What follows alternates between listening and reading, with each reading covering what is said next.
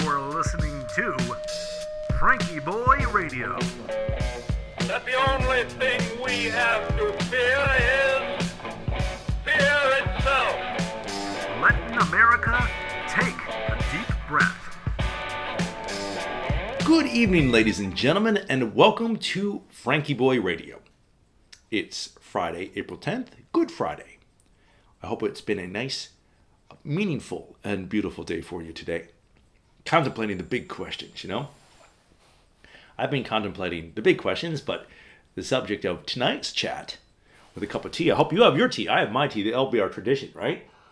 Mmm, delicious. Um, is dealing with a medium question. It started out as a simple question. After one of my astronomy talks, one of my friends comes up to me and she says, Hey, in a semi confidential manner, look what I found. She shows me this rock that had been broken in two, and there appears to be another rock sort of formed inside it. She says, I found this around the grounds. Do you have any idea of what this is? So I looked at it. I said, Huh.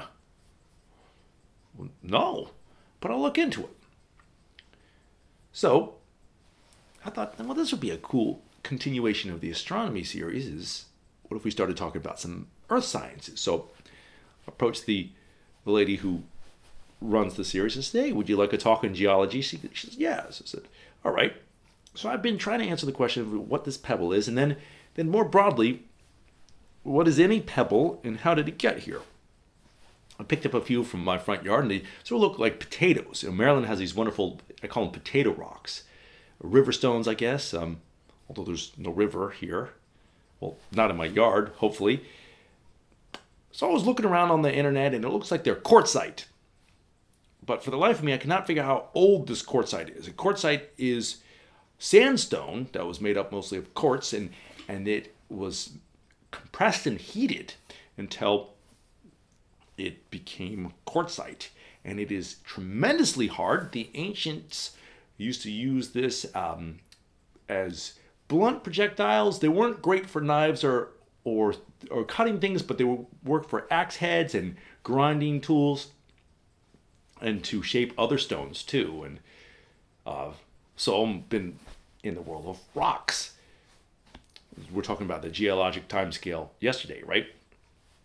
So I started looking around and well, here's an interesting question. How old do you think the concrete is at your feet? You know, look around, there's concrete nearby.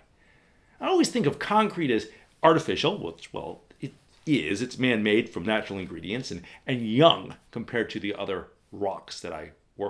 However, how old do you think it is? Take a guess.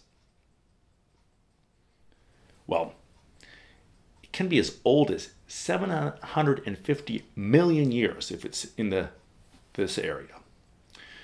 So I started saying, well, what is concrete? And concrete is made of aggregates and water and, li- and Portland cement, which is made from limestone. Well, what's limestone? So you type it in the computer. What's limestone? Well, limestone is formed when uh, coral and mollusks, mollusks and other shells die and they form a layer. And this layer eventually, well, it forms a sediment and it eventually hardens into a stone. And this limestone in Virginia, that's the area that I'm researching, is actually older than the Appalachian Mountains.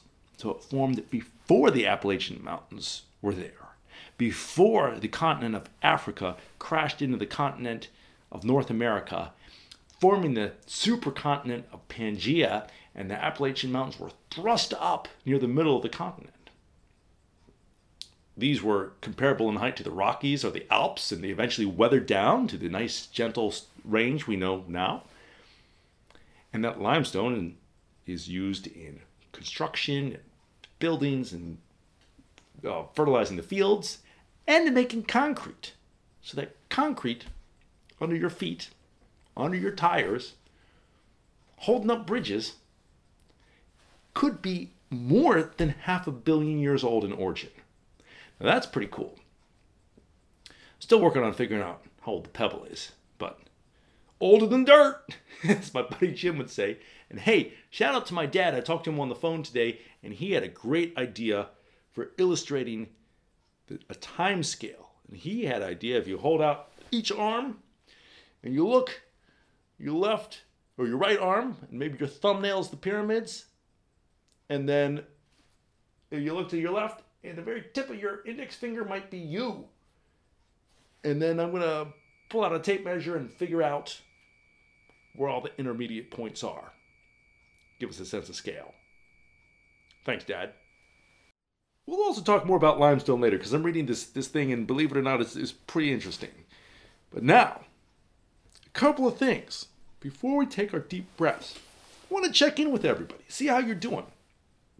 You know, I was talking to a coworker the other day, and uh, she came out of a, a meeting, and she's a healthcare worker, and and she just looked really, really scared. And I asked her if she was scared, and she, she said she gets scared sometimes, and she was just sitting there, and I was playing some music, and I felt, you know, very sympathetic to her, and and it's it's interesting. I can get stuck in these these fear loops a lot as well, and uh, it's not a fun place or a productive place to be. So, something that helps me is usually I feel out of control and then I get scared. So, I think the breathing is a nice way to bring the the focus back to one thing I can do. And that's concentrate on my breath. And then I can build out from that. So if you're having a shaky day, try it, see if it works for you. You are the master of your own breath, and then you can build from there, build out from there. So let's do our daily practice, as it's called, because like any skill, the more you practice, the better you get. So we're going to get comfortable, relax, and we're going to breathe in to a count of four and pause gently for two, and then exhale for four. And do that five times as usual. Something nice about consistency, right? Very important. All right. So go ahead and sit back and relax. You can roll your shoulders a little bit. Rest your hands on your legs. And uh, if you sit in a chair, put your feet flat on the floor. You know, it's interesting about how we can we can hold unpleasant things in our body, you know, be tense and you know, I'll stack one foot on top of another, agitated. Well, changing our posture that can actually change our, our mood. It's, it's pretty cool. So try it, relax, and let your gaze just kind of float around, come into a rest gently in front of you, and you can close your eyes a little bit. Let your eyelids fall and just Take a moment and feel the space that you inhabit. Your space. Yeah. All right. And whenever you're ready, we're going to start our breathing. We're going to breathe in, we count of four. One, two, three, four. Pause. One, two. Exhale. One, two, three, four. Let's try it again. Inhale. One, two, three, four. One, two. Exhale. One, two, three, four. Let's inhale. One, two, three, four. Pause. One, two. Exhale. One, two, three, four. Inhale. One, two, three, four. Pause. One, two. Exhale. One, two, three, four. Last one for this evening. Inhale. One, two, three, four.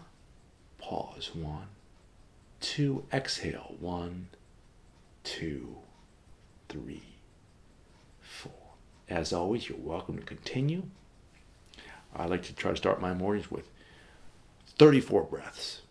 Well, obviously, breaths all throughout the day, but 34 conscious, deep, relaxed 4 to 4 breaths.